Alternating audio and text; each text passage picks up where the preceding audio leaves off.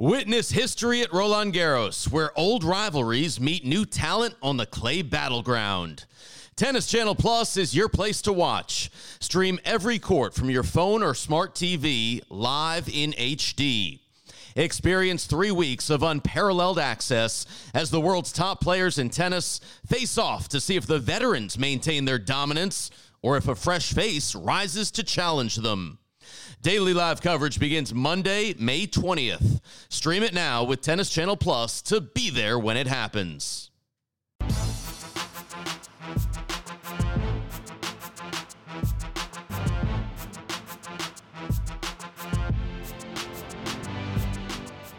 Welcome to the mini break, your daily podcast for the biggest storylines, results, and controversies from the tennis world. Today is Tuesday, June 22nd.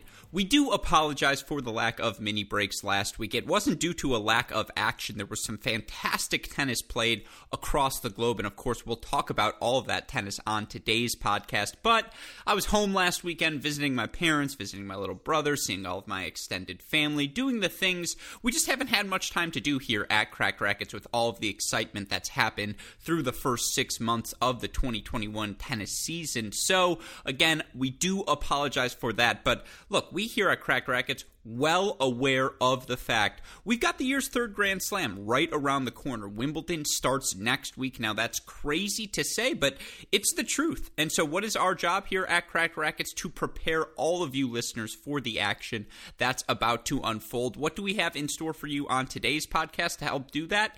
In Overreaction Tuesday show, I want to talk about all of the results we saw this past week. And look, given the limited sample size of grass court matches we have to go off of. There is no 2020 grass court season for me to turn to to say, well, remember Eastbourne lost last year? I don't know why I said last year. I, the reason I said last year is because I was going to say, remember Halle last year?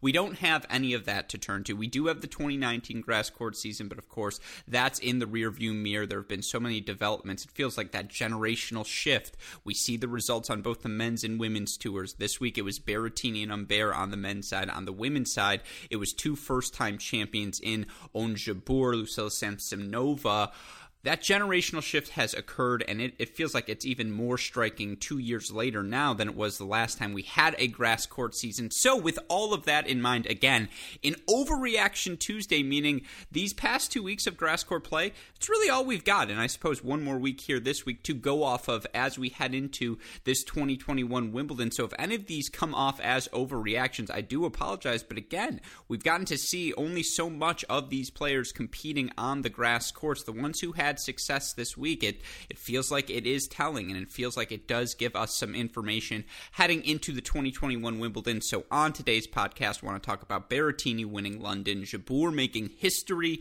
in Birmingham, Humbert taking Halle, Samsonova winning in Berlin. I'm going to mix in my top 10 contenders at the end of this show. Again, we are going to be previewing Wimbledon at length this week on our Great Shot podcast. I've already got podcasts locked in with Gil Gross, with Ben Rothenberg, with a couple of others as well. So be on the lookout for those to drop throughout the week. I chatted Wimbledon qualifying with David Gertler on today's Great Shot podcast, so all of you can go listen to that now if you want to know what's in store for us this week in terms of all of the Wimbledon action. But again, that's the agenda for today's podcast. Before I can get into all of that, I have to remind you that the reason we are able to do these podcasts day in, day out is because of the support we get from all of you Cracked Racquets listeners, from our Cracked Racquets Patreon family, and sincerely to all of you patrons on there. The match of the day segments are coming in particular.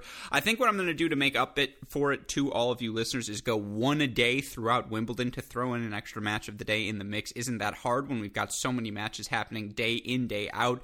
Because I've been slacking a little bit there as well. But if that sounds interesting to you, you want to hear some bonus coverage, the best match day in, day out at Wimbledon, or just support our efforts here at Cracked Racquets, you can become a CR patron by checking out our website, crackedracquets.com today. You can also find some exceptional merchandise merchandise. You guys see it if you watch our YouTube channel. I'm always decked out in Cracked Racquets gear. I like to think whenever I show up at a professional event, and I think I'm going to head to the 25K in Champaign this weekend too. Any of you who will be floating around that area, if you listen to this podcast at Great Shot Pod, slide into the DMs. But look, if you want to deck yourself out in some Cracked Racquets gear, or maybe you're a little bit late on your Mother's Day, your Father's Day gifts, they happen to be listeners of the show, big tennis fans, you want to deck them out as well. You can find that gear on the website, crackedracquets.com. Support of those sorts of things do help pay the bills, so we do sincerely appreciate all of you who have already done that. And then, of course, day in, day out, we cannot be more grateful for the support we get from our friends over at Tennis Point. You guys know the deal. A little bit of rebranding done by our friends at Midwest Sports. Nevertheless, all of the best equipment at all of the best prices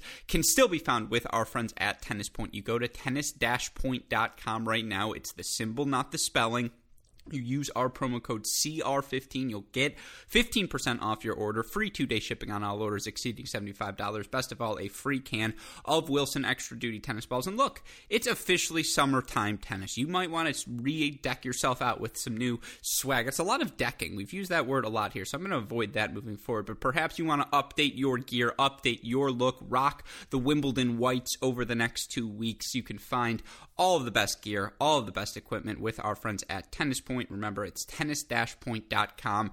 The promo code is CR15. With all of that said, you can tell I'm compensating for missed time with a five minute introduction there. Let's get into last week's action. A little overreaction Tuesday here on the Mini Break podcast. And the place to start is with Matteo Berrettini. Because, folks, when I say it's Overreaction Tuesday, here's the take I have for all of you. Matteo Berrettini is your second favorite to win the 2021 Wimbledon. Now, let's be clear, and this is a topic we'll discuss at further length with Gil Gross on a podcast later this week, so I'm not going to go too deep into the stats. But Matteo, uh, you know, the gap between Novak Djokovic and Matteo Berrettini, and and anyone really, whomever you think your second favorite is, has perhaps never been larger at a major since maybe the prime days, 2011 or 2015 for Novak Djokovic as it is at this 2021 Wimbledon. You look at the draw. Rafael Nadal out of the event. You have a Roger Federer coming into this event who, let's be honest, just has not played much tennis over the course of the past 12 months. And you look for Federer in particular, the tennis that he has played. I mean, I think it's fair to say he struggled. Now, of course, we all know Roger Federer is far better than his number 65 ELO rating right now, his number 8 overall ranking when he plays his best stuff. But you look for the 39 year old, 5 and 3 in his last 52 weeks. He played Doha, lost to Basilashvili there, lost first round Geneva to Andujar. Looked pretty good in his three wins at Roland Garros, but then pulled out of his fourth round match. Beat Ivashka before losing to FAA in Halle this past week. I think it's fair to say this is not 2006 Roger Federer. This isn't even 2017 Roger Federer, 2016 Roger Federer. We're not exactly sure what Federer we're going to get. So to just pencil him in at the number two spot, respectfully, I don't think that's a fair thing to do. And then you look at the unproven nature on grass courts of guys like Medvedev, of a Tsitsipas, of a Rublev, even a Zverev, who I know has made the fourth round here, but we don't have a big sample size of grass court matches for all of those players. I'll just throw a name out there in general. We feel like Andre Rublev's been a part of our lives for a while now, right? Well, in his career, he's played 12 total grass court matches. He's 8 and 4 in those matches, but like that's not a big sample size to go off of. Meanwhile, for Matteo Berrettini, you look at this point. Why is he my second favorite? More so than a guy like a Zverev, like a Medvedev, like a Tsitsipas or a Rublev.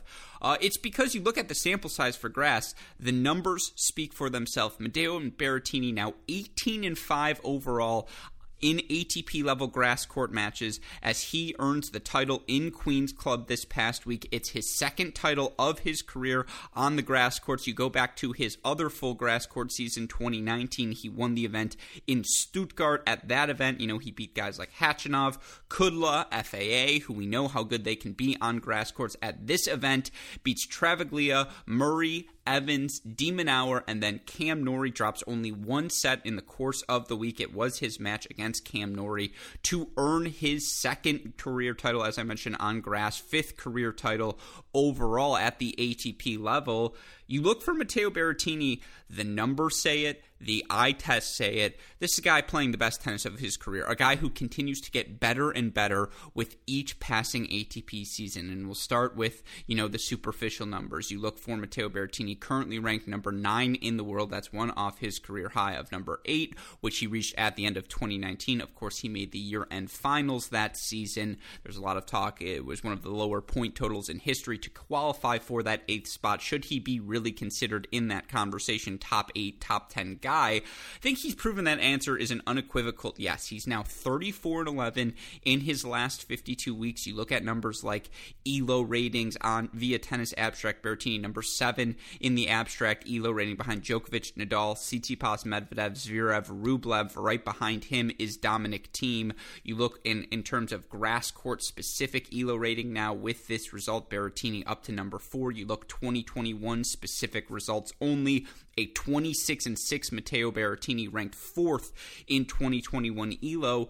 All of those numbers sound correct. And we know he has an elite first serve, an elite serve overall. You look for Matteo Berrettini in his career, he's a guy who uh, has consistently won 85% or higher of his service games. You look for him right now on Tennis Abstract's ELO, uh, or Tennis Abstract stats leaderboard, excuse me. He has a 90.3 hold percentage. That's third best amongst top 50 players. It goes Raonic 1, Isner 2, Berrettini 3. When the conversation you're in is with Raonic and Isner, who, by the way, are the only two other guys on tour right now to be over that 90% mark, you are the elite of the elite of servers on the ATP Tour, and you look for Berrettini. I mean, across the board, his first serve win, per, uh, first serve point win percentage. He's number two. He's at eighty point three percent. That's behind only Milos Raonic over these last fifty two weeks. You look at his second serve win percentage. Milo, uh, Matteo Berrettini at eighth overall. You look again, I mentioned the hold percentage. He's third overall. You look at his ace percentage amongst these top players. He's fifth overall. By every metric, he is a dominant server, and that's what we see via the eye test as well with Berrettini. His ability to use that serve to set up a plus one ball, in particular a first forehand. And that forehand is elite. When he can find forehands on the court, more often than not, he's either hitting that forehand for a winner. Certainly, he's taking control of the point. And he just, that ball is so heavy, even on a grass court, it rips through these courts. And the weight of that shot for any opponent to try and get any response to it, either it's a really, really difficult ball to play. And look, let's be honest. I know the match with Musetti, he was down two sets to love. I know against Tsitsipas, he was down two sets to love. But in my opinion, the person who came closest to beating Djokovic at the French Open was Matteo Berrettini in that four set loss he had in the quarterfinals. And again, it's just because he plays so overwhelmingly on his terms it doesn't matter what his opponents do when he's clicking. And you look at his results over the past week. I mean, he won over 80% of his first serve points in every match he played that peaked in the Cam Norrie final, where he won 90.6% of his first serve points. You look at the uh, second serve numbers for him, he was at 55% uh, in terms of his second serve points won. You look for him overall in the week, he was only broken twice, both of those breaks of serve coming in his first round match again. Uh, he get broken both times, excuse me, by Travaglia. He holds serve at an elite rate. The numbers prove it. The eye test proves it. He's comfortable moving forward. He's comfortable serving and volleying. He's comfortable hitting approaches off both wings. The question, of course, is if you can get him on his back foot, which isn't an easy thing to do because despite his, you know, bulk, despite his size, he still moves so fluidly around the court. He is one of those freak next gen athletes. Um, the question is his backhand. It's always been attackable, particularly with the serve, but he's gotten better and better at it through each passing season. You look, uh, you know, going back four seasons ago, he was at 34.2% win percentage on his return points won. In 2019, that number was 34.7. In 2020, that number was 35.7. In 2021, that number is now 37.9%. And look, that's still bottom 15 of the top 50 players in terms of return points won. But it's gotten better and better. And his, he's holding serve at an elite rate. And if that return number creeps up, if he can get that number even top 20, that's a top five player because he is that that's essentially Stefano Tsitsipas from a metric standpoint. You know, Berrettini's just a little bit worse of a returner but his number has gotten better as the seasons have progressed. And you look at him here now again on these grass courts, he returns about as well as grass on grass courts as he does anywhere in his career. For his career in ATP level matches, he's got a 17.9 break percentage. Uh, on grass, it's at 17.1. For his career, he's won about 35.3% of his return points on grass. That number's 34%. It's it's good, not great. And his serve is obviously amplified. So when he doesn't drop off too much as a returner, he's always been a guy who is someone takes chances, is aggressive with his returns. That's what you have to do on a grass court. And then he's still holding at an elite rate. It's why these grass courts seem to suit him so well in his career. And you look overall, he's got a 63% win percentage overall in ATP level matches, 78%, that 18 5 number on grass again, it all translates. You, and you see it, you saw it all week long against Norrie, as disciplined as Norrie was trying to find the Matteo Berrettini backhand. He just didn't have enough power to overwhelm Berrettini. Berrettini was able to find enough forehands in his return games, be the aggressor, and get the two breaks of serve he needed in sets one and three. Just gets a couple of deep backhands on Cam Norrie, a deep backhand return down the center in particular, draws an error on the break point in the third set, and then you know, look, as good as Cam Norrie is moving the ball around the court, he doesn't have that big enough weapon to. I mean, he almost won this match, let's be clear, but he didn't have a big enough weapon in the crunch time to prevent Berrettini from finding forehands. And as I started this rant with, if Berrettini finds the forehand, more often than not, he is winning the point. He was sensational all week long. And again, whether it was Evans with the creativity, the slice, the dice, de Minaur with his relentless movement, his ability to bunt the ball, you know, flat and just down the line and keep you on honest with his athleticism, and then Norrie, who is just a relentless discipline and who had the momentum on his side, takes that second set breaker 7 6 and then hits an incredible down the line passing shot winner for Love 15 in that opening service game. It doesn't matter because Berrettini can erase a deficit with two big shots, and he did that all week long he's my second favorite. That's the overreaction for you heading in, uh, coming into this Tuesday, and the overreaction heading into Wimbledon. He's my second favorite. I think it obviously depends how the draw breaks down, but if it's not Novak Djokovic right now, I think the guy who's going to win Wimbledon is Matteo Berrettini. As I mentioned, fifth career uh, ATP title, eighth career ATP final. He's now made finals on each and every surface. The only surface he doesn't have a title on is a, the hard courts, uh, and it does feel like, hey, if he can.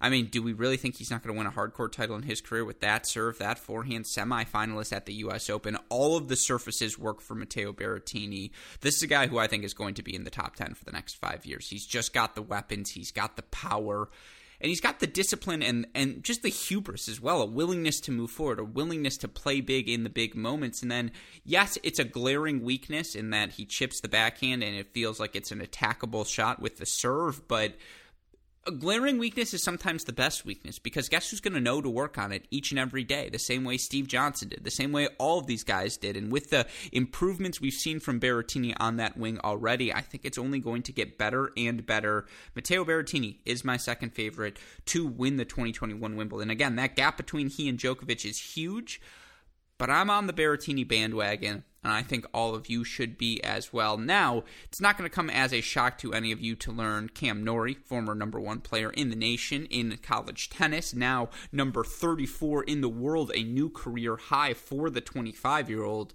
Not going to surprise any of you to learn I'm on that bandwagon, but you look for Norrie now, 41 and 21 in his last 52 weeks of play. You look for him overall. He's made 16 ATP level quarterfinals in his career Eight of them have come in the last 15 months. And you look at this season in general, he's made six quarterfinals overall. He's now made four semifinals here, and obviously the three finals as well. Now, he's still chasing that first ATP title 0 4 in his four attempts. Again, lost in Estoril to Ramos Vinolas, lost in Lyon to Tsitsipas, now the three set loss to Berrettini. I mean, you look at all of those losses, the context of them. It was 7 6 in the third to Estoril. He lost in Lyon to a Tsitsipas, who was up two sets to love on Novak Djokovic in the damn French Open final. And then, you know, here again, played Berrettini so close, and you look for Norrie all week long, whether it was, you know, the win over Karatsev, the win over Shapovalov. He just doesn't beat himself. He puts himself in a position at the end of every game, at the end of every set, at the end of every match to just stay alive and be in the competition. And again, he does such a good job of anticipating. I think he's kind of a comfortable mover on these grass courts, as tough as that is to say for anyone. And then he just does such a good job of moving the ball around the court, attacking open space. He doesn't feel the need to stay cross court if you're leaving the down the line open. He doesn't feel the need, although against Berrettini, he did a really disciplined job of attacking that Berrettini backhand and look, not being afraid, Berrettini was going to camp over on that ad side, hit an inside out or inside in forehand. And Norrie had confidence that he could track that ball down if Berrettini went inside out, beat Berrettini to the spot with his next forehand. He made a high percentage of first serves all week long. You look for Norrie, he was over 70% in three of his five matches, and in his other two, he was 65% or higher. Certainly, you know, to get a Jack Draper, to get an Albert Ramos Vinolas, to get a Shapovalov who had to finish his earlier match against Francis Tiafoe that same day. I mean, those were things that benefited Norrie, but there's a reason all of the metrics love Cam Norrie right now. You look in terms of overall ELO, Cam Norrie finds himself in 13th. You look grass court specific ELO, again, small sample size prevailing here, but Cam Norrie right now, a top 30 player in grass court specific ELO, and you look for him 2021 only. I mean, Cam Norrie's number six. And I know it's crazy to say, but he's 32 and 13 this year. The only person who's achieved more wins on the ATP Tour than uh, Cam Norrie this season is Stefano Tsitsipas. Like, at a certain point, there's a reason the ELO ratings look the way they do. Now, do I think Cam Norrie is the sixth best player in the world right now? No. Do I think Cam Norrie is closer to being the 13th best person, like he is in overall ELO, to the 34th best player on tour? Like he is right now in the ATP rankings? Yes, I do. And the numbers speak for themselves. As I mentioned earlier, it's not just, you know, one off a final. This is his third final of the year. It's not a one off semifinal run, fourth semifinal of the year. As I mentioned earlier, it's his sixth quarterfinal I mean, the numbers speak for themselves. This is what it looks like when a player's breaking through. And it's worth reminding everyone Cam Norrie played multiple years of college tennis. So, despite the fact that he turns 26 in August, this is still really only his, I'll say, second full season of ATP level action. Of course, there was the cutoff last year with the pandemic, but he's clearly found his groove. It's a fantastic final for him here. And again, you just look at these past results for Cam Norrie. Let's just, I, I mean, you can go all. I'm not going to read them all because again, I'm going back all the way season. But you want to just look this 2021 season: Delray Beach semifinal, third round loss to Nadal at the Australian Open, qualifies for Rotterdam round of 16, loss to Khachanov, round of 16 in Marseille, quarterfinals Acapulco, round of 16 Miami, quarterfinals Barcelona, final of Estoril round of 32 in Rome after coming through qualifying, finals in Lyon, round of 32 Roland Garros loses to Nadal, Finals of Queens Club loses to Berrettini. The losses speak for themselves. He has been that exceptional of late. He belongs in the top 50, belongs in the top 40, and I don't I think not before long he's going to find himself in the top 30 and maybe higher. Now, does he have the weapon, the explosiveness to you know, win that Grand Slam someday, be a top 10 player perennially. I don't know about that. But does he have every toolbox, every tool in the toolbox? Does he check off every mark from a competitive standpoint, from a physical standpoint you want in your modern player? I think the answer to that is yes. He's proven himself across all three surfaces. Overreaction Tuesday, Cam Norrie, welcome to the top 50. Welcome to the top 40. I think we're going to be seeing you for quite a bit of time now. That's the big breakdown from London. And again, I feel the need to make up for the fact that I haven't had many mini breaks of late. So just to talk about some of the other results we saw there on the week. I mean, Norrie, Berrettini, the headliners, but you know, I thought it was a good week for a couple of 1999ers in Alex de Minaur and Denis Shapovalov. de Minaur struggled so much here, uh, particularly during the clay court season. Lost what was it, four matches in a row or something crazy like that, and just clearly was having difficulties hitting through those court, finding his comfort on the surface. But grass courts, with his flat game, with his ability to beat players to the spot, with his decisiveness when he goes down the line, his ability as a returner as well this is a good surface for him, and we've seen him win a challenger title on the grass courts before. To see him reach the semifinals, get a good win over Millman, a really good win over an informed Cilic in three sets in the quarterfinals. Again, Berrettini just had that overwhelming serve, that overwhelming weapon where he was able to hit through and hit around de Minaur and hit him off the court. But it was a good week for him second week of Wimbledon very much in the cards for Alex de Minaur. And to be honest, I don't. He's not going to be a top 16 seed, but that should be the goal, barring him drawing a Djokovic. Like, there's no other player besides Novak Djokovic, and honestly, Matteo Berrettini, who is a sure thing to beat de Minaur on the grass. That's a good. Uh, that's a very good thing if you are a de Minaur fan and you're looking for that stock to rise. Feel like you can get it pretty low right now.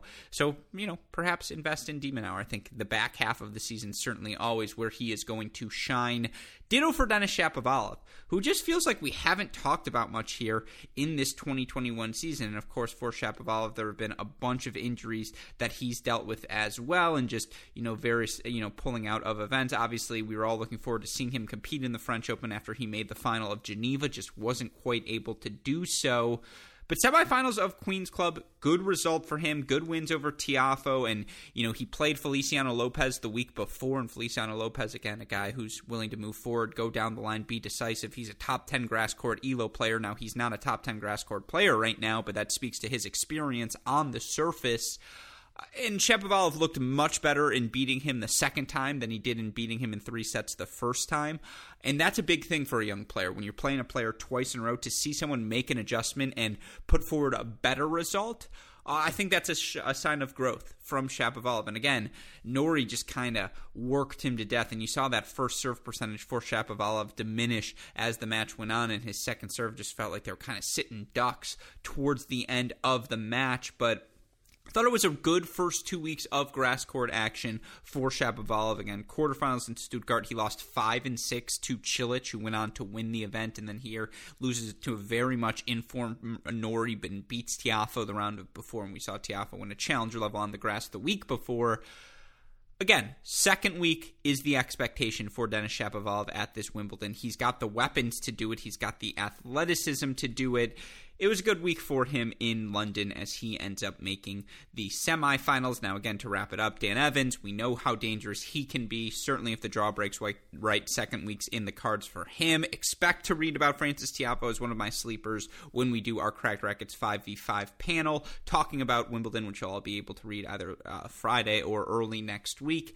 And then, of course, Cilic, quarterfinals, Jack Draper, who we talked about. Jack Draper is Jiri Vesely 1.25. A little bit more athleticism, a little bit more competitive spirit to him and a little bit more decisiveness as well, at least this early in his career. Draper's a guy a lot of people who have their eyes on the junior circuit have kept their eyes on for a while. You see the young British lefty making his first ATP level quarterfinal before bowing out to Cam Norrie. But it was a good week of tennis overall in London. Again, given the small sample size we have, we'll take whatever we can get. That was ATP 500 number one.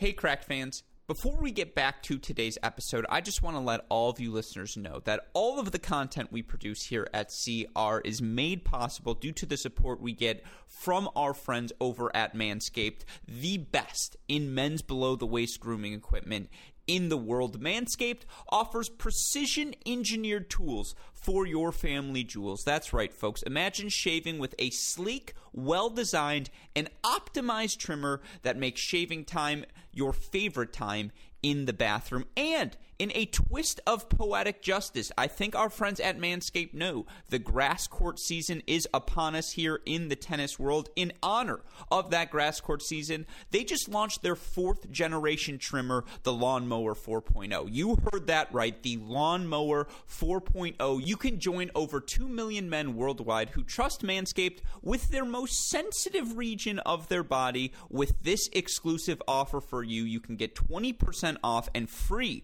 worldwide shipping with the code NEWBALLSPLEASE at manscaped.com. That's right, they let us stick with the tennis theme. Get 20% off and free shipping with the code NEWBALLSPLEASE at manscaped.com. And look, a little personal testimonial. I think anyone who's met me in two seconds, they'll be like, eyebrows, thick, legs, very hairy. Guess what? It looks that way everywhere, folks. And I can tell you firsthand, Manscaped gets the job done.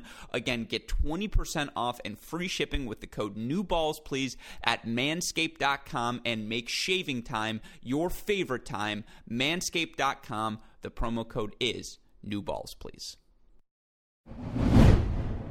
Let's switch gears now. Talk about one of the WTA uh, events we saw unfold last week, and let's talk about. We'll stick in London, I suppose, to talk about a much deserving first-time WTA champion this past week, as Ons Jabeur becomes the first Arab woman to win a WTA level title. She earns a 7-5, 6-4 victory over Daria Kasatkina to earn the victory.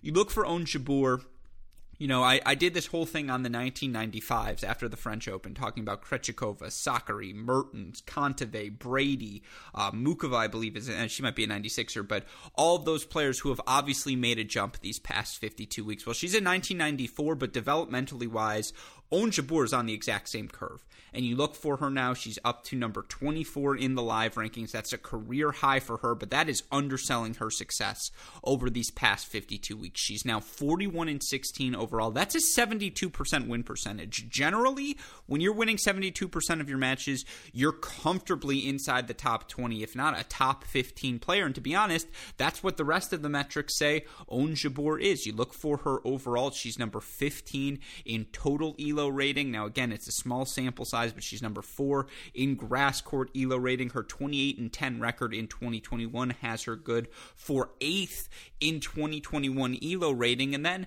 you guys know I like my clubs. The top 15 club on the WTA side has a new member here this week. The top 15 club, a reminder those players who are top 15 in hold percentage, how frequently they're holding serve, and break percentage, how frequently they're breaking serve on Tennis Abstract Statistics leaderboard board.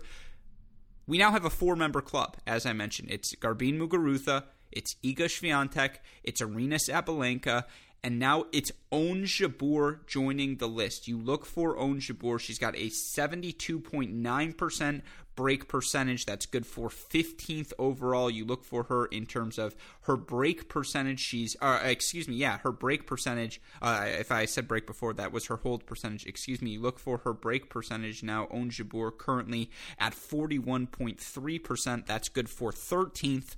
Look, it's a bottom half of the top 15 club. And I don't think we put Ons Jabeur on the same tier as a Sabalenka, as a Swiatek, as a Muguruza yet. But certainly she belongs in that Mertens Kontaveit Sakkari conversation just because of how much she can do on the court. And if you don't have a big weapon to hurt through her, as Daria Kasatkina learned in this final here in London, you're just not going to beat her. And you look for Jabeur in this match, she only made 46% of her first serves, but she won 74% of those first serve points. When she was able to play first strike, she won the point. You look for her overall in the match. She faced seven break points, but she saved four of them. And more often than not, she was able to come up with a big first serve on those break points. And then look, she attacked everything that Kasatkina threw on her with the serve, and that's where everything starts for Ons Jabeur. She's just so rock solid off of both wings, forehand side, backhand side. Both wings are compact. Her ability to hit the slice off of both sides, to hit the backhand drop shot as well as the forehand drop shots. Her willingness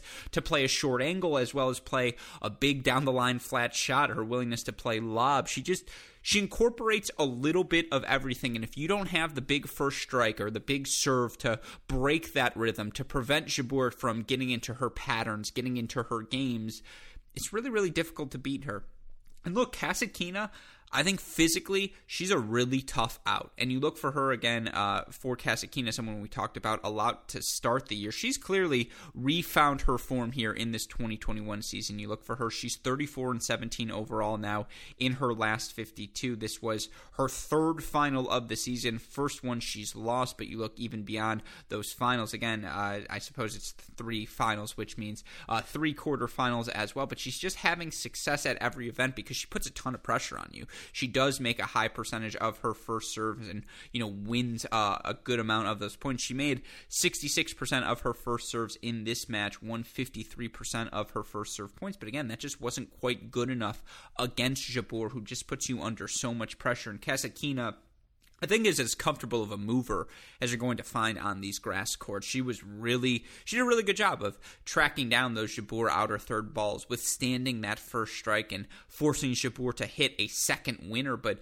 Jabeur hit that second winner more frequently than not in this match and was comfortable moving forward as well. Raced out to a big four love lead in the second set and you know, at that point, Kasatkina kind of employed that attitude where it was like, you know what, I, I can't just keep playing on her terms. It's time for me to hit my forehand down the line more. It's time for me to be the one who changes directions, who goes big into the open space and just makes a bet that I can beat Jabeur to the spot. Because, of course, if you go down the line and it's not a winner on a grass court, you're screwed. Because now you can get hit behind you, now you can get hit the open cross court, and you've just lost the momentum in the point. Kasatkina started playing with a little bit more risk, with a little bit more aggression. She was able to narrow that break deficit to just one and ends up uh, closing uh, that deficit in the second set, but in the, the end, Jabeur 7 5 6 4. And by the way, Jabeur served for the first set 5 4. Kasatkina was able to break. Jabeur gets that break right back, whether it was the chip, bump, slice, return, just whatever it took to get into her first shots to become the aggressor and, you know, her patience as well. She just she did a fantastic job in this match. And again, you look for Jabeur, she's gotten better at everything over these past few seasons. First serve percentage has gone from 64 uh, first serve win percentage, excuse me, has gone from 64.7 to 68.9 to 70% over these past 3 years. The second serve percentage 44.6 to 49.8 to 49.9. Serve points won overall 55.6, 59.9, 60.8. You look at the return points won 42.5, 45%, now at 46% this season. She's gotten better and better at everything. She's comfortable moving physically on each and every surface. You look at her records, her splits across the board. She's 41 in 16, I mentioned, in her last 52 overall, but you now look across surfaces. You know, she's got that 57% win percentage in WTA level matches for her career. It's 56% on hard courts, 56% on clay courts, 65% on grass courts. She's 17 and 9 overall. You look in 2019, she made a semifinal in Eastbourne before withdrawing uh, to Kerber in Wimbledon 2018. She qualifies for the event uh, before getting knocked off by Siniakova 9 7 in the third set again, her ability to play first strike, but to incorporate variety as well. I think grass courts are going to be very kind to Ons Jabeur. Her surface versatility is why I think she's got a lot of staying power in the top 20. And you can say that about a lot of players right now. And certainly there are players out there who have the overwhelming first strike. You think of someone like an Iga Swiatek. You think of someone like an Aryna Sabalenka, uh, who do have the sort of weapons to overwhelm Ons Jabeur. But short of that, you know, a Petra Kvitova as well. And you, and, you know, you look at the losses for uh, Jabeur over these past 52 weeks. It's Osaka's of the world, the Sabalenkas of the world. Coco Gauff and her obviously have battled back and forth. She played Vika as well. You got to be really, really good to beat Ons Jabeur right now. Is she one of the 10 favorites on the women's side to win the event? You look overall at the field, and, you know, again, so many of those top women are injured right now. We don't know about Ashley Barty. We don't know Kvitova, Muguruza, Halep. How healthy are they going to be entering the event? Those are probably your top four because Iga Swiatek earned her first grass court win today. And, like, we just haven't seen enough of her to throw her in that conversation, despite how good she's been everywhere else. And, you know, again, traditionally, Serena, grass courts, you like it, but the Serena we saw at the French Open, do we think she can make enough first serves, play good enough first strike tennis to win seven consecutive matches at this point at Wimbledon? Is she your favorite? Like, you, is that the favorite entering the 2021 Wimbledon? It feels crazy given what we've seen unfold at these past, what, nine or 10 women's Grand Slam events. Then you start to get to that Gauff, Sakkari, Mertens, Bencic, Jabeur conversation I mean, again, it's it depends on how healthy those top four players are. Certainly, there's no Naomi Osaka at the event. If you want to say Ons Jabeur is one of your ten favorites to win the women's event, if you think she's the Barbara Krejcikova of this uh, of this year's Wimbledon, I can't argue with that. Like I think that's a pretty good take to say. And then again, I want to plug something Reem Abulleil wrote because she, uh, I believe, writing for Wimbledon.com, was talked about the influence of uh, Ons Jabeur's title and what this means for Arab tennis moving forward. And you know, she got fantastic quotes from, I believe, Mayar Sherif uh, in the piece from Mohamed Safwat as well. Uh, it was fantastic. Uh, certainly for uh, both of these uh, for for uh, just for tennis in general to see Ons Jabeur in the winner's circle. And again, given everything she's accomplished over these past uh, 52 weeks of play, it feels like this first title was inevitable. She ultimately gets the job done, advancing to the title in Birmingham. And again, the draw did open up for her. She got Watson, Potapova, uh, and Fernand- Fernandez and McNally instead of her potential opponents at the event, which I believe, if memory serves me correctly, uh, were seeds such as, uh, you know, she was the number two seed, but she avoided playing Fiona Ferro or Kiki Mladenovic. She avoided Donna Vekic. She avoided number one seed Elise Mertens, who was knocked out in the first round. But Kasatkina is playing as well as anyone else in the draw. And again, given the limited sample size, that's 7 6 in the third match against Leylah Fernandez. Keep your eye on Leylah Fernandez, folks. If she finds herself in the second week, it would fit the narrative of her career arc. That was one of my takeaways from this event in Birmingham as well. I've already talked about Kasatkina. Absolutely can make the second week. Coco Vandeweghe was spectacular, making the semifinal, beating Kristyna Pliskova, beating Tomljanovic, beating Marie Bouzkova, and her serve, her ability to play first strike, her decisiveness, aggressiveness with the return. When it's clicking, there's no reason she couldn't find herself in a second or third round upset a seed. I just haven't seen her play enough yet. And again, that match in, uh, match out, week in, week out consistency that comes with playing on tour each and every week I'm not going to make the bold prediction that she makes the second week, but she certainly has the weapons to do so. Heather Watson always going to be dangerous, particularly when she's got that crowd behind her, and she was great in knocking off. I would say a, a fatigued Vekic after that Georgie second round match, but still, you play the match in front of you. Watson just worked her to the outer thirds and drew the errors. It was a really good week of tennis in Birmingham overall. Of course, capped off with Ons Jabeur first uh, WTA level title of her career. That was the action we saw happen over in Birmingham. Let's go back to the men's side now. And again, we're sticking with the theme here. It's an overreaction Tuesday, limited grass court sample size. What did we learn heading into Wimbledon? Well, I think we learned that Ugo Humbert is going to make the second week of the event. Now, of course, that does depend on the draw. If he's dealt a tough seed or you know one of those dangerous floaters anything can happen and i reserve the right to withdraw any takes i have had until we see that draw come out. But if it's an overreaction uh, tuesday we have to talk about ugo humbert who continues to thrive on the grass courts. You look for him overall in his career 14 and 5 now and you look at what he's accomplished. Obviously he gets the title here in Halle, his first on the grass courts. But he has made a round of 16 at Wimbledon before. It was the last Wimbledon we saw, 2019, where he beat Monfils, he beat FAA before bowing out in three sets to Djokovic in that third round. You look for him. He followed that up, made the semifinals in Newport before losing to three sets by uh, to John Isner, who certainly with his serve, his weapons, you can understand why that happened. You know, uh, you look at this season, quarterfinals in Stuttgart, lost six and six to eventual finalist FAA. He got revenge for that match, three set win over over FAA in the semifinals. And just look at the players he beat.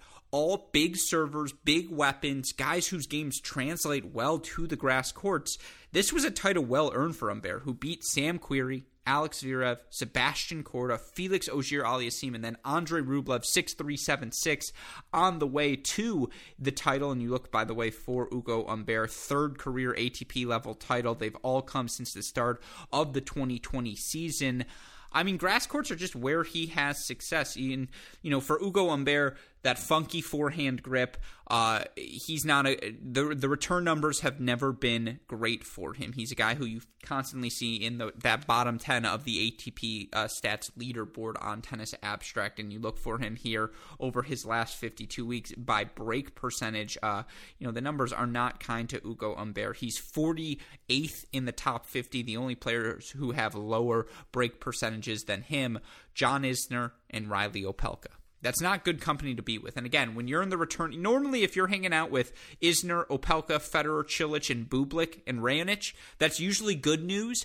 Uh, except we're not talking about serving. We're talking about returning. And those are guys who are uber aggressive, who take big cuts at the ball. And look, on grass courts, that ends up working out for you. And Ugo Humbert, to his credit, is an elite server. He is a guy you look at these tennis abstract again, Elo uh, or leaderboards. Ugo Humbert's a top 15 server. He's currently number 11 uh, overall in hold percentage, and you look over these last 52 weeks, he's hold, held 84.4 percent of the time. You look at his numbers. Was a rough clay court season for him. There's no denying that. He lost five consecutive matches between Estoril and Roland Garros, losing to Davidovich Fokina, Karatsev, Sinner, Nishioka, and Berankis over that stretch of time. But you take those five losses out, he's 29 and 15 over his last 52 weeks. And when he plays on a faster surface, like a hard court, like these grass courts, clearly he's found success here in his career. You look overall on the week, he was able to win over 70% of his first serve points in each and every match he played. He was over 50% of his first serve points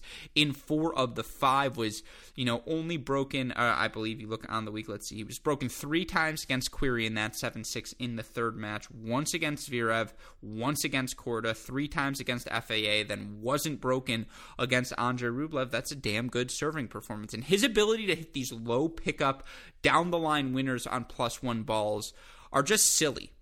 There's a hubris to him. There's a little slap happiness. There's a little, you know, again, it attitude to everything that Ugo Humbert does, and it's kind of you're just like, how did that go in? Like, how did that shot work? How did you manage to scoop that Andre Rublev return that landed at your feet and redirect the ball down the line with that extreme of a forehand grip with a ball that's skidding at your feet and hit it for a winner? That's the sort of Ugo Humbert it feels like does constantly uh, within his matches, but it works and there's a confidence to him a decisiveness to him and you know again a swagger to him that you need to have on these grass courts where you're not playing 15 20 30 ball rallies where the moment you see an opening you have to take it and to Ugo Humbert's credit he always takes it. And again he's got that condensed backhand side and he is a lefty and he opens up interesting angles and puts you in awkward positions as an opponent and he found that Andre Rublev backhand routinely throughout the course of this match but he just executed really well across the board and you know again won a bunch of tiebreakers on the week. I believe he went 5 and 1 in the six tiebreakers that he played a little of that is luck. There's no denying that, but he consistently found the big first serves in the big moments. Great at hitting that ad side slice, lefty slice serve out wide and opening up an inside out or down the line forehand. Does such a good job of taking that backhand cross court to open space as well. It is a little bit Norrie ish with the way he guides it, but sometimes he just turns into it and rips it as well. He'll mix in the drop shot, he'll mix in some serve and volley, move forward He's a guy who just keeps you uncomfortable. You never know where Ugo Humbert is going to hit the ball next. You never know how he's going to hit the ball next. It makes him a really difficult opponent, particularly in a grass court match where it's so hard to find your rhythm uh, to match up against. And again, you look this week, three set wins in his first four matches before the straight set win over Rublev, and to beat Queries, Zverev, Korda, FAA, Rublev all in the same week.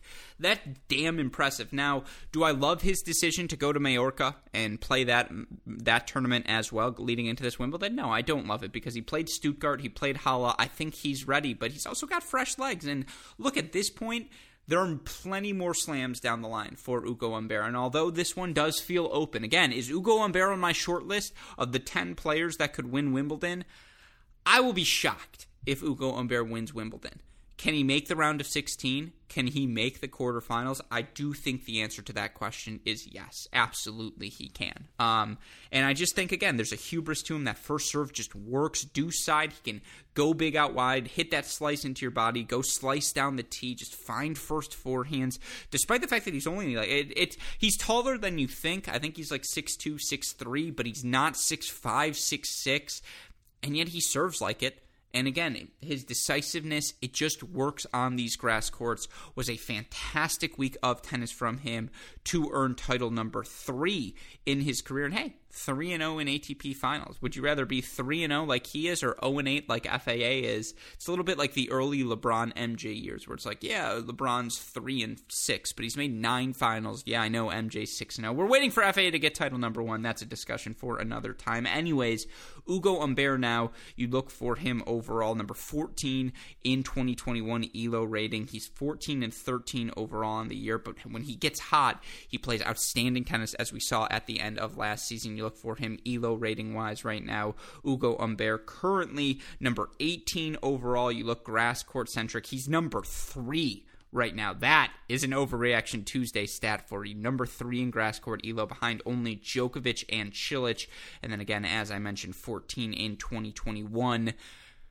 Yeah, eh, he's a threat. I, I don't think he's going to win Wimbledon. I do think he can make the quarterfinals. It'll just be so fascinating to see where he lands in the draw. And by the way, with the title up to number 25, that's a peak in the career high rankings. That feels about right for him. He's a top 30 guy right now, and again, only 21, uh, only 23, excuse me, years old. Going to have a lot of Ugo Humbert in our lives. Is he the best Frenchman right now in all of men's tennis? Certainly, you look at the rankings. Monfils, the only Frenchman ranked higher. Other Frenchmen you may consider: Mannarino, maybe Gasquet, Gilles Simon, Joe Tsonga on his best day? I don't think so. I think it is Ugo Humbert. I think he's the best French male tennis player right now. I mean, if it's him versus Monfils first round of Wimbledon, who are you taking? Answer that question honestly to yourself. I'll let you think about it. Think about it a little harder. Yeah, I, I we agree. It's Ugo Humbert. There's no denying that. If you disagree, at Great Shot Pod, you know where to find me. Um, but that's the thought on Ugo Humbert, who takes the title in Halle and again knocks off an Andre Rublev uh, in the finals, who has only played 12 grass court matches, as I mentioned, in his career. And you look for Rublev now overall in his last 52 weeks, he's still killing it. Like, he belongs in that top eight conversation. He pencil him into every ATP final conversation. And, you know, I tweeted this out earlier uh, with Feliciano Lopez, I believe, earning his 500th win today. Does Rublev have a chance, or of the active guys, who else has a chance to join that elite rank of 54 ATP players in history who have won 500 matches? Well, Rublev's 59 and 17 in his last 50 52 weeks. If he doesn't hit 500 wins, it won't be because he didn't try hard enough. Uh, finals in Halle is what he needed to just get some more grass court matches under his belt. I mentioned the fact he's 8 and 4 overall. He's only played Wimbledon twice, 2017 and 2019. He's played Halle twice. Those are his four grass court events. This was a big confidence builder. And again, draw was on the easier side, Khachanov, Thompson, Cole Kohlschreiber, Basilashvili, who I'm not happy to say it, but he hits the ball so big, absolutely can make some noise at Wimbledon.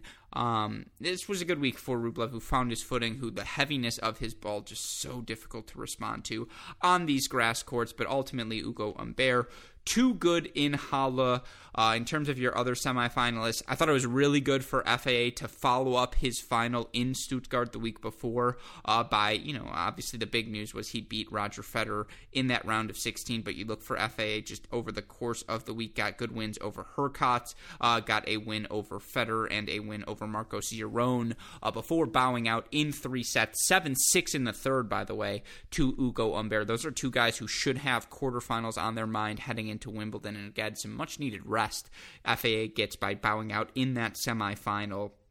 I mentioned Basilashvili just hits the ball big, and again, the, the, weight of that shot on these courts really difficult to respond to. Shout out to Marcos Giron, who you look now in the live rankings has secured himself a spot inside the top 70 for the first time. Currently sitting at number 66 in the live rankings, which went off the career high of 65, which he hit last week before someone jumped him after a result this week yeah, guys, just it works across all three surfaces, and it's so great after the health struggles he had to see him healthy and competing well. Uh, quarterfinals for Korda, his first on grass. He's now done it on all three surfaces. Guys got the profile of the definition of your modern tennis player. He's going to be really good for a really long time. Uh, Lloyd Harris, big serve, big forehand, good length, danger definition of your dangerous Wimbledon lingerer. And then Philip Kohlschreiber, there's some institutional wherewithal there as he makes the quarterfinals as well. That was your other ATP event on the week.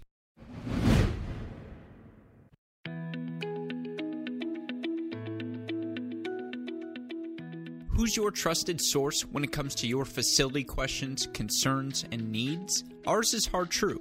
The world's largest manufacturer of tennis court surfaces, equipment, and accessories for over 90 years. Partner with their trusted team of experts, along with collegiate greats Jamie Loeb, Alex Rybakov, and Dustin Taylor, to bring the surface provider of over 30 professional events annually to your facility. Whether it's the red clay of the Houston ATP, the green clay courts of the Charleston WTA, or the official hard court of World Team Tennis, Hard-Tru has you covered. If you're looking to build a court, convert a hard court to clay, or simply resurface your hard court, work together with Hard-Tru in their mission to lead the tennis industry by creating better places to play. To learn more about their state of the art surfaces, along with their catalog customizable Encore accessories, check out hardtru.com or call 877 442 7878 today. That's hardtru.com or 877 442 7878 today.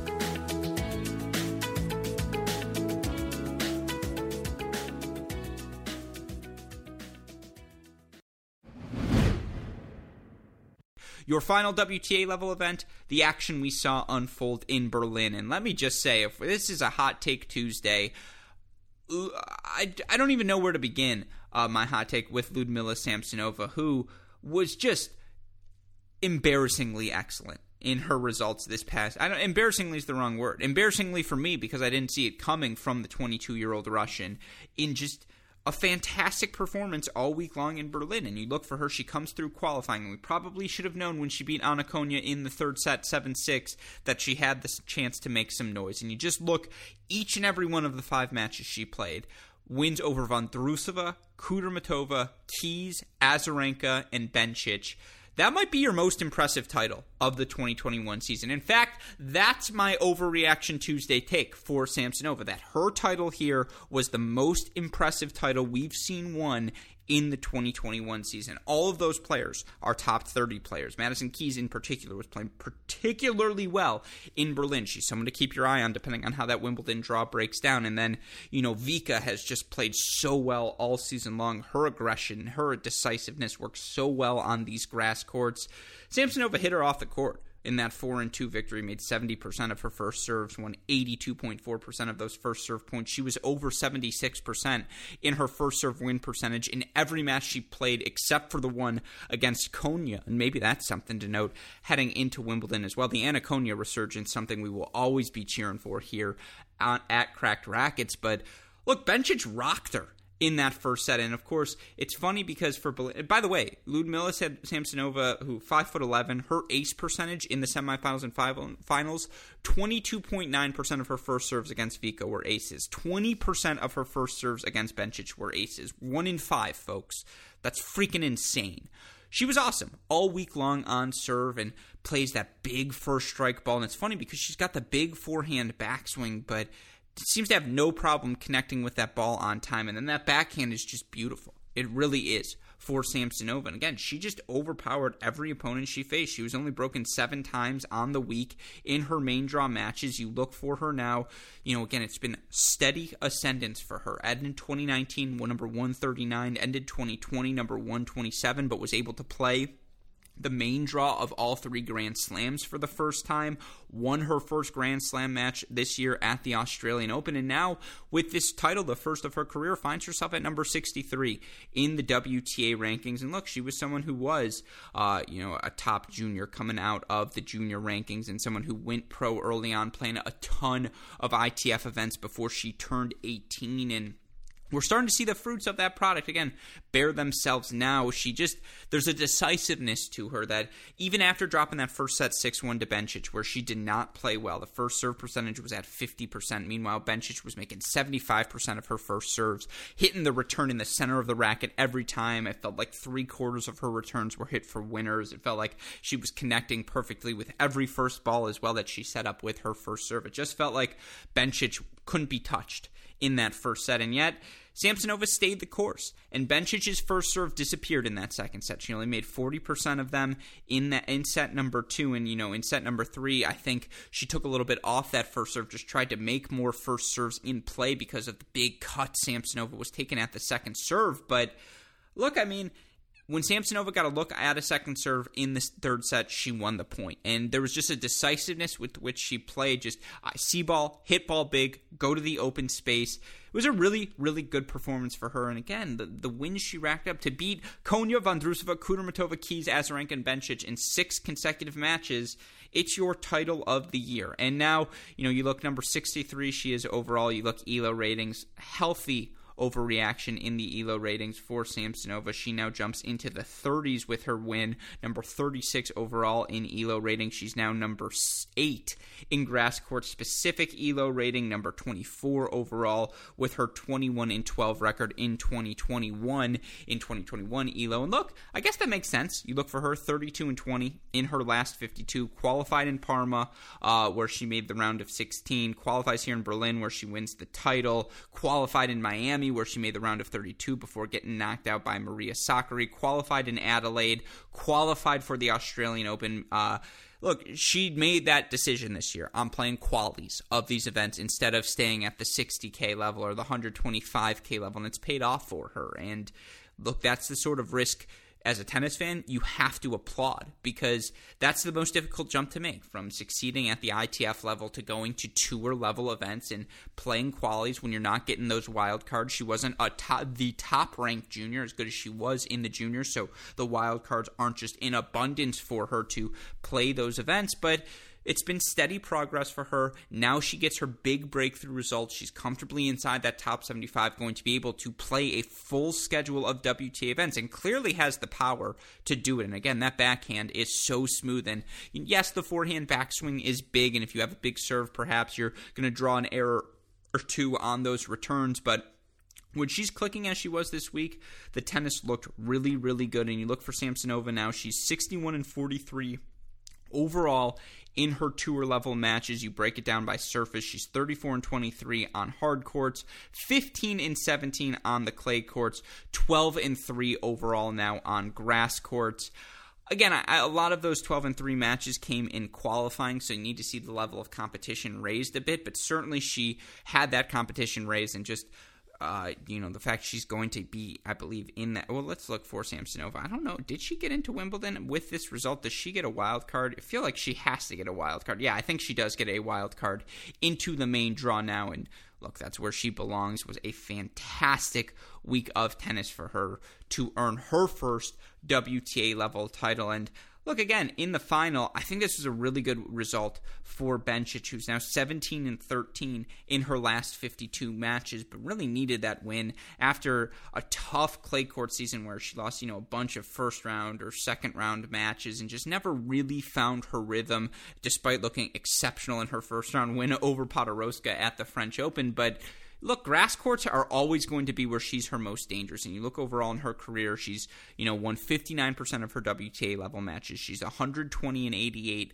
on hard courts, 32 and 27 on clay courts, 40 and 17. And 50 matches is a healthy sample size. She's 40 and 17 in her career on grass courts. You look overall for her, she, you know, won the Eastbourne title back in 2015, made the finals of Hertogenbosch back in 2015 as well. You look for her at Wimbledon. She made the round of 16 in 2018 before getting knocked out by Kerber. 2019, she lost a really fun three set match to Alison Riske, who, if memory serves me correctly, ended up beating Ashleigh Barty in that event, making the quarterfinals.